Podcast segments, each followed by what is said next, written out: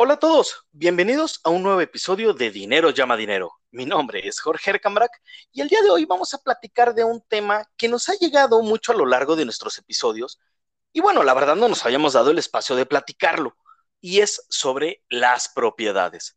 Pero vamos a que Ahmed nos explique un poquito más a detalle sobre este tema. Hola Ahmed, ¿cómo has estado? Hola Jorge, qué gusto saludarte, al igual que a todos los que nos acompañan en este episodio.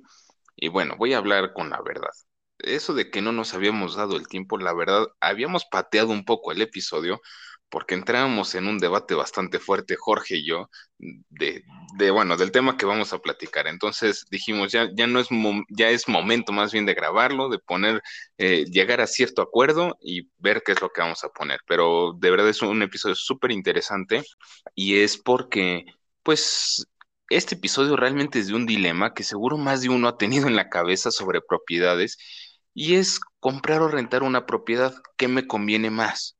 ¿Conviene que tenga amenidades? Pues no sé, todos nos hemos pasado por algún momento en donde empezamos a trabajar, a generar ya ciertos ingresos, nos damos ciertos lujos, como puede ser el cambiar pues ropa del closet, estrenar un reloj que te guste, darte ciertos lujitos, comer en restaurantes de mayor categoría. Incluso llega el punto en donde empiezas a ahorrar e invertir, que ojalá fuera el punto de todos. Pero también llega el punto de moverte de casa de tus papás y empieza el dilema. ¿Me conviene rentar o me conviene ahorrar un poco más y poder pagar un enganche para hacerme de un inmueble? Y ese punto es justamente en el que empezamos con este dilema. Anteriormente se tenía un enfoque clásico de que un inmueble era una excelente inversión y de que era de las inversiones más seguras para tener todo en ladrillos. ¿No? Eso lo habíamos escuchado mucho de nuestros abuelos, nuestros tíos, nuestros papás. Pero hoy en día hay que tener otro punto de vista y sobre todo si uno vive aquí en la Ciudad de México, porque vamos a requerir un nuevo enfoque. Y es que para nuestra generación y las nuevas generaciones que se están incorporando al mercado laboral, cada vez es más difícil hacerse de un inmueble. Tienes toda la razón, Jorge, y es que es justo ese dilema eterno de comprar o rentar una propiedad. Y es que la pregunta es, ¿por qué cada vez es más difícil hacernos de un inmueble? Y la respuesta es, pues porque van subiendo a un nivel desproporcionado o mucho más rápido de lo que suben los suelos. Por lo tanto, cada vez nos va a costar más trabajo ahorrar para poder comprar una propiedad. Y vamos a empezar por considerar una propiedad como una forma de inversión o bien vamos a verlo como un activo, sería la forma correcta de, mencionarlo. Y este funciona básicamente rentando la propiedad, así se genera un activo. ¿Por qué? Porque nos va a empezar a dar dinero. Y si lo hacemos así, entonces tendríamos que pensar dos cosas. La primera es en rentar tus habitaciones del lugar donde vives, o dos, tener una propiedad donde vivas y rentarlas, eh, rentarla completa o las propiedades que tienes. Tienes esas dos opciones. ¿Y esto qué quiere decir? Que los inmuebles podemos verlos como una inversión a partir de la segunda habitación que tienes. Que si no quieres compartir con nadie tu inmueble, pues tendrías que rentarlo al 100%. Totalmente, muy buen enfoque este que acabas de darnos, Ahmed. Y otro punto que también hace cada día más complicadas las propiedades por el tema de inversión es que cada vez están pagando un menor rendimiento. Y seguramente te estás preguntando, ¿cómo es eso si acaban de decir que están subiendo mucho de precio? A ver, vamos a responderlo. Pues cuando piensas en la renta, año con año, tú la puedes ir aumentando a tus inquilinos. Por lo general, se aumenta al ritmo de la inflación. Vamos a pensar, ahorita en estos momentos, la inflación está a niveles del 6% al año. Eso quiere decir que el próximo año tus inquilinos les vas a subir el 6% de lo que eh, es la renta que les estás cobrando en este momento. Y por otro lado, esto es en otro punto de vista, está la plusvalía del inmueble, es decir, lo que va subiendo de valor el inmueble año con año. Eso es la plusvalía. La plusvalía de los inmuebles en México, aquí en la Ciudad de México, en promedio, está al 9% anual.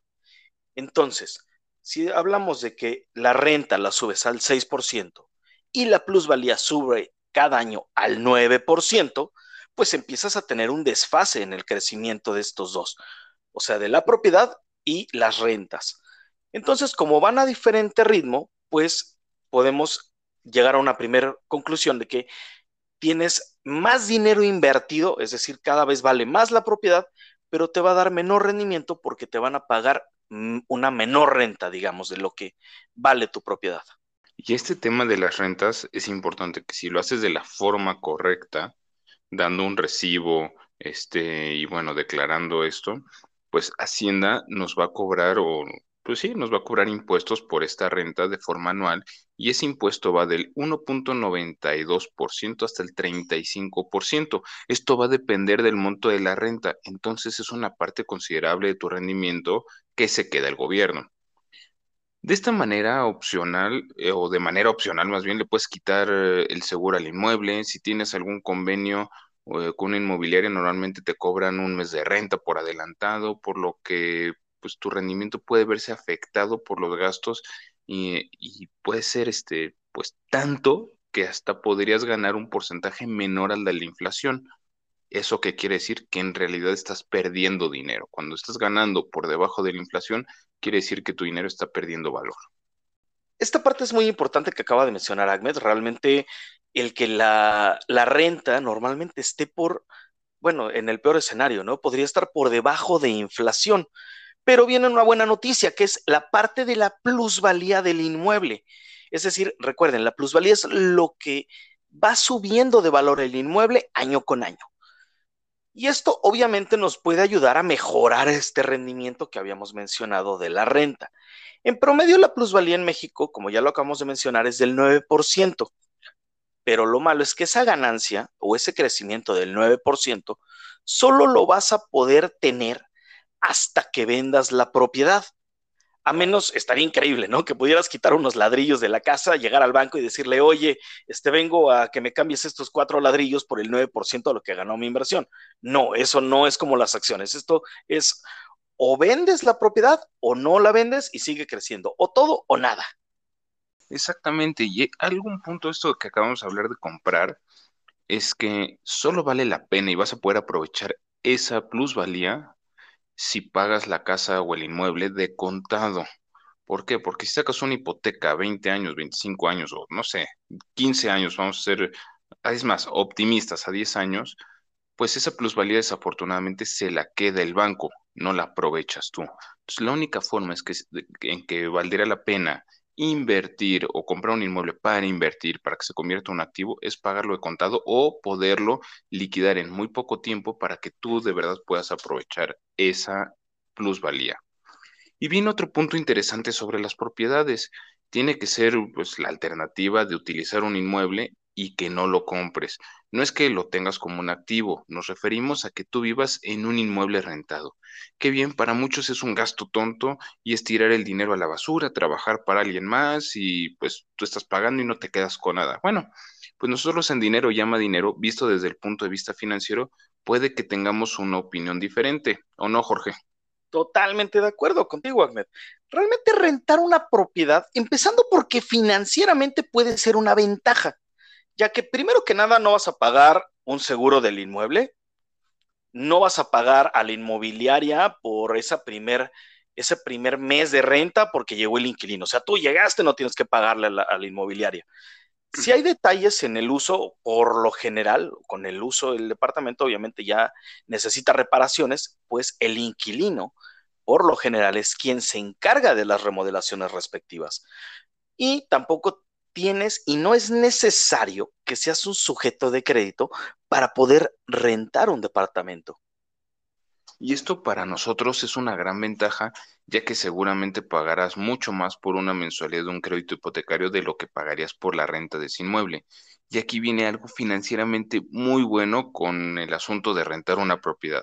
Y es que si por alguna razón tienes que moverte por cuestiones de trabajo, porque ahora vas a ganar un poco más o porque la zona donde vives no te termina de gustar por pues, cualquier factor que sea, eh, la ventaja de rentar es que puedes terminar tu contrato, pues ya sea cuando termine o pagar una penalización y terminarlo antes, y te puedes cambiar a cualquier otro lugar. Lo que te recomendamos es que sea con la intención de mejorar tu calidad de vida. Y es que en una ciudad como la de México pensamos que sería increíble que pudieras irte caminando a tu casa sin necesidad de usar tu vehículo y eso podrías hacerlo si encuentras una propiedad cercana a tu trabajo y pues tienes la opción de rentarla. Y eso es una súper ventaja que muchas veces no hayamos considerado. Y esta idea es algo que a veces no vemos al momento de comprar un inmueble.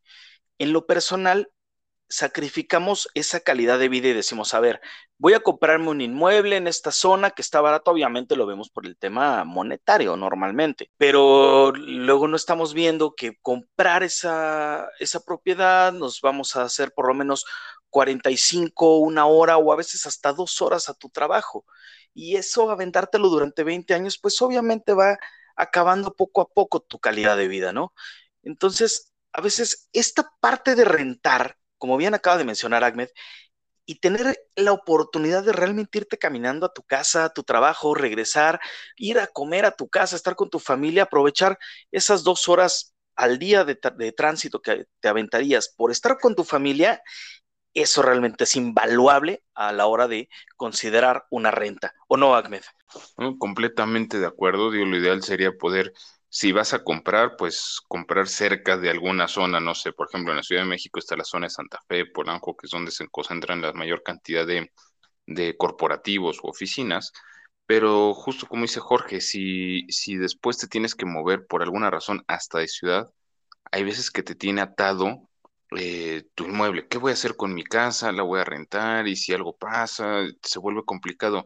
Si estás rentando, puedes moverte pues prácticamente en cualquier momento y pues aprovechar esas oportunidades de mejorar tu calidad de vida, que pues es de lo que se trata, ¿no? O sea, ya lo hemos platicado en otro lugar. Hay que trabajar para vivir y no vivir para trabajar. Entonces, parte de eso también es el desplazarte hacia tu oficina y que pues puedas aprovechar mucho más el estar en tu casa, porque pues nada más llegar a dormir pues no vale la pena, ¿no? Ni siquiera lo estás disfrutando y pues para llegar a dormir puedes hacerlo en prácticamente cualquier lugar. Pero volviendo al punto de, eh, volviendo al punto, rentar no es malo si lo vemos como una solución a tu estilo de vida, como lo platicamos. A los cambios de oficina que puedes tener en algunos años, a mejorar tu calidad de vida y de paso ahorrar un poco más de dinero gracias a que si estuvieras pagando un crédito hipotecario, así como no tendrías que preocuparte de las forzosas eh, remodelaciones que tarde o temprano va a requerir el inmueble. Y hay un punto adicional que vale la pena, que esto también es importante considerar, pues ya sea si compras o si rentas. Hay algo que ya tiene años en el tema de las propiedades y que se está poniendo cada vez más de moda y son las llamadas amenidades. Las amenidades son elementos adicionales que puedes hacer uso y vivir, eh, pues que están cerca de tu espacio en donde vives. Por ejemplo, el día de hoy muchas casas y departamentos cuentan con amenidades como gimnasio, albercas, salas de juntas, ludotecas, salas de cine, salón de eventos, áreas verdes, centros comerciales, zonas con asadores, ballet parking, zona para cercanas para al domicilio para andar en bicicleta, eh, hasta pistas de jogging hay, entre muchísimas cosas. Y esto se nos hace importante mencionarlo porque cuando estás analizando una propiedad, este tipo de amenidades, además de que seguramente tendrán un costo de mantenimiento en la propiedad, lo podemos ver como una mejora en tu calidad de vida ya que no tendrás que desplazarte tanto para llegar a estos lugares y ahora tienes todo esto a unos cuantos pasos de distancia, literalmente afuera de tu casa. Y lo más importante es que vale la pena que consideres que estas amenidades pueden ser un gran ahorro que puedes tener en el día a día, ¿o no, Jorge? Totalmente de acuerdo. Y vamos a poner un ejemplo para esto. Imagínate que donde vives tuvieras algunas de estas amenidades que había mencionado Ahmed previamente. Vamos a imaginar gimnasio, alberca, sala de juntas, eh, una pista de jogging, una ludoteca para llevar a los niños, etcétera. Y pagaras 3 mil pesos de mantenimiento. Aquí estaría interesante, pues, empezar a restar las amenidades que usas por, con frecuencia. Vamos a poner un ejemplo.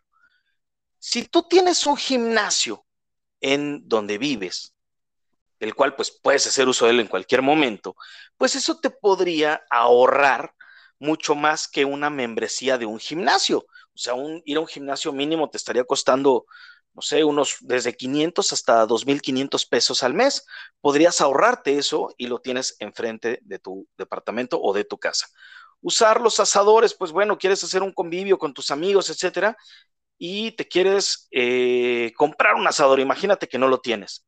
Bueno, pues en este caso sí lo vas a poder utilizar, ya que ahí están, no tienes que desembolsar entre 4 mil a 12 mil pesos en un asador, aquí lo vas a tener, lo vas a poder utilizar y luego hasta solamente tienes que pagar un poquito para que lo limpien, porque quienes hemos usado el asador sabemos que es horrible tener que pasar a la parte de limpiarlo. Usar el salón de usos múltiples, bueno, en vez de tener eh, que comprar un espacio, perdón, rentar un espacio para hacer una fiesta o una reunión con tus amigos, pues aquí sencillamente puedes llegar con la administración, solicitarlo y hacer uso de él. O incluso eh, hay unos salones, digamos, de reuniones para niños y adultos, y pues puedes estar ahí con tus amigos, te compras unas salitas y estás ahí platicando con todos, viendo la tele, jugando PlayStation, qué sé yo, y en vez de salir y ve a buscar en el que te dejes el carro en el ballet y luego vete al Wingstop y es un poco más complicado, esto es mucho más sencillo. ¿Qué otros ejemplos se te vienen ocurriendo, Ahmed? Por ejemplo, puedes atender una reunión en el lobby en lugar de en un café de Starbucks o de meter a alguien a tu casa. De hecho, me pasó hace poquito, eh, quería hacer un trámite, me vinieron a visitar y pues atendí a la persona en el lobby del edificio y de esta forma pues ya no tuve que darle acceso a mi casa. Hasta te aumenta la seguridad y tu privacidad. También tienes estacionamientos, ballet parking, eh, y esto también pues te reduce el costo de gasolina, porque al no tener que ir a estos otros lugares pues, y aprovecharlos en tu casa, pues evitas esos tiempos de traslado, ese costo adicional de gasolina, además de, como mencionaba, pues la seguridad, ¿no? Al final sigues estando dentro de tu zona segura, dentro de tu condominio, y pues puede valer mucho la pena. Incluso el no tener las mismas cosas en tu casa para saturar tu espacio, como algo de un gimnasio, una ludoteca para tus hijos, etcétera, ¿no? Totalmente. Y entonces es donde las amenidades van a jugar a tu favor para reducir los costos en tu día a día. Algo importante, en este episodio no te estamos diciendo que esté bien comprar o bien rentar, o que esté mal rentar o mal comprar. Cada caso, cada persona tiene una situación específica, tanto de sueldos como de distancia de vivir al trabajo, como de prioridades, etcétera. Es decisión de cada quien y la mejor decisión la toma cada uno. A lo mejor vas a comprar un inmueble y estás dispuesto a venderte una hipoteca a 20 años porque es la única forma en que lo puedes hacer, hazlo. Si es lo que quieres, hazlo. No hay ningún problema. Nada más te estamos platicando algunos de los puntos para que los consideres dentro de, tus, o lo tengas en tus consideraciones, valga la redundancia, al momento de tomar tu decisión. Y respondiendo justo a esta pregunta de qué es mejor comprar o rentar, de verdad es muy difícil elegir alguna de estas dos opciones. Siempre hay muchísimas variables y como decía, van a depender de cada persona y generalizar sería imposible. Pero sí nos gustaría concluir con esto que te acabamos de platicar, con todo este episodio y esta plática, que pues podemos ver ahora los inmuebles con otro punto de vista y con un punto de vista más financiero y esto principalmente pues puede ir dirigido a quien piense adquirir un inmueble con la intención de generarlo o convertirlo en un activo. Totalmente de acuerdo, Ahmed. Los inmuebles, vamos empezando con estas conclusiones. A modo de inversión, ya platicamos que la renta puede que no sea tan atractiva después de todos los gastos que conlleva, pero la plusvalía es donde se va a hacer un atractivo en un inmueble a modo de inversión. Por otro lado, rentar un inmueble no es tan malo como se piensa, ya que puede ayudarte a ahorrar para un futuro proyecto y así como puedes tener una mejor calidad de vida. En conjunto, puedes también disminuir muchos gastos que hay que contemplar cuando tienes que desplazarte mucho de tu casa a tu trabajo. Las amenidades que tengo en inmueble pueden ayudarte a mejorar tu calidad de vida y disminuir tus gastos que tendrías que realizar en la calle en otra manera o de otra manera como el ejemplo que dimos del gimnasio. Y aquí como siempre nos queda invitarte a que investigues sobre ambas alternativas, veas cuál es la decisión que mejor se acomoda a tu proyecto de vida y a tus objetivos a corto, mediano y largo plazo.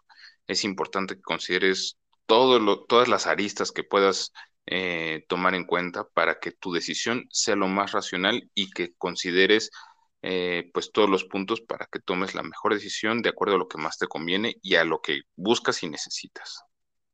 Totalmente de acuerdo. Y muchísimas gracias también por habernos escuchado en este episodio. Si te gustó, déjanos un comentario en nuestras publicaciones de Instagram y dale seguir al podcast de Spotify o regálanos cinco estrellas en iTunes. Esperamos te haya sido de utilidad este episodio para que tengas un mejor panorama de las propiedades. Y nos gustaría que nos platicaras en Instagram, en donde nos encuentras como dinero llama dinero, todo junto sin espacios. ¿Qué crees que te convenga más, rentar o comprar una propiedad? También puedes escribirnos a nuestro correo contacto dinero gmail.com. Si te quedó alguna duda, haznosla saber y con gusto te la resolveremos. Nos encantan sus comentarios y temas de los que les gustaría que habláramos en futuros programas. Por favor, síganlo haciendo. De verdad nos emociona mucho estarlos leyendo. Si puedes, escúchanos en Spotify, Apple Podcast y Google Podcast. Nos escuchamos en el siguiente episodio para seguir hablando de finanzas personales. Recuerda que las finanzas no es un tema complicado, depende de quién te lo explique y para eso existe Dinero llama dinero. Hasta la próxima.